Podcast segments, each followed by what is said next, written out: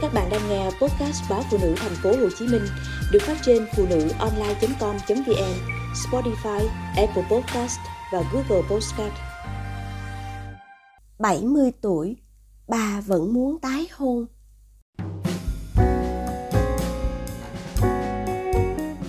Mấy ngày nay, vợ chồng anh Khải và chị Duyên giận nhau.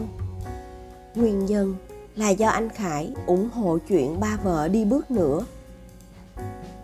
Má chị Duyên mất đã 8 năm nay, còn ông chính, ba chị, năm nay cũng đã 70 tuổi. Gần đây, ông chính kết bạn với cô Tuyết, một phụ nữ ngoài 60 tuổi, không chồng. Cô Tuyết là giáo viên về hưu, tính tình nhẹ nhàng và khéo léo. Anh Khải nghĩ nếu bà vợ anh và cô Tuyết nên đôi thì quá tuyệt. Hai chị em Duyên đều sống và làm việc ở thành phố. Ba chị Duyên sống thui thủi ở quê một mình. Tuổi tác của ông chính ngày một lớn. Chuyện trái gió trở trời, đau lưng, nhức mỏi xảy ra thường xuyên hơn. Con cái nhiều lần năn nỉ ông chính chuyển lên thành phố, nhưng ông không chịu. Bây giờ nếu ông tìm được ai đó để bầu bạn thì chị duyên phải mừng mới phải thế nhưng, mỗi lần về quê, thấy cô tuyết tới nhà chơi, chị đều tỏ vẻ không vui.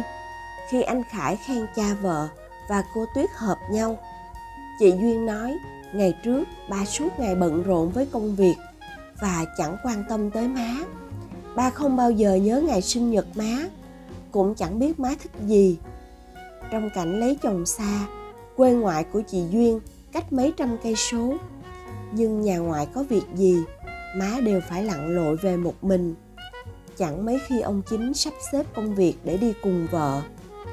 Đó là còn chưa kể chuyện, ông chính từng ngoại tình năm lần bảy lượt.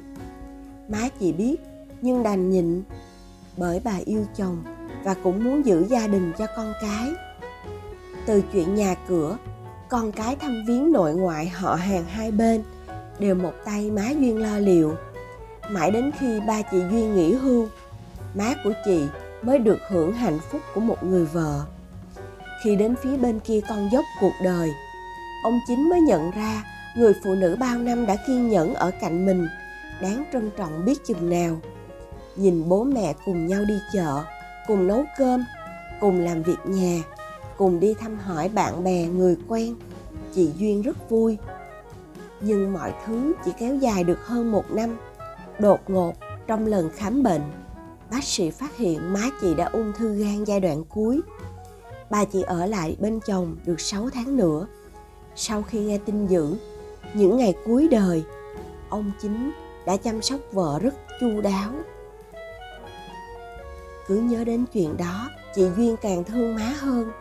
Từ khi biết được những tâm sự của vợ, anh khải hiểu vì sao vợ lại phản ứng tiêu cực trước việc ba có ý định tái hôn. Anh nói, vợ hãy mở lòng trước chuyện tình cảm của ba. Dù ông có làm gì sai, những chuyện đó cũng thuộc về quá khứ. Khi còn sống, má chị duyên rất yêu chồng. Chắc chắn bà sẽ thấy yên lòng nếu ông chính có người bầu bạn lúc tuổi già, xế bóng.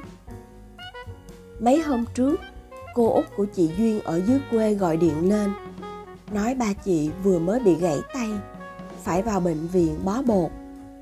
Ông sợ con cái lo, nên không báo cho đứa nào.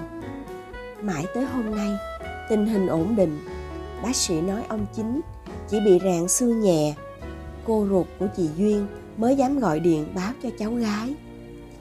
Khi chị duyên và anh khải về quê, thì thấy cô tuyết đang ở nhà. Cô giúp ba duyên gội đầu nấu cho ông bát cháo tưới cho mấy bụi hoa trước hiên.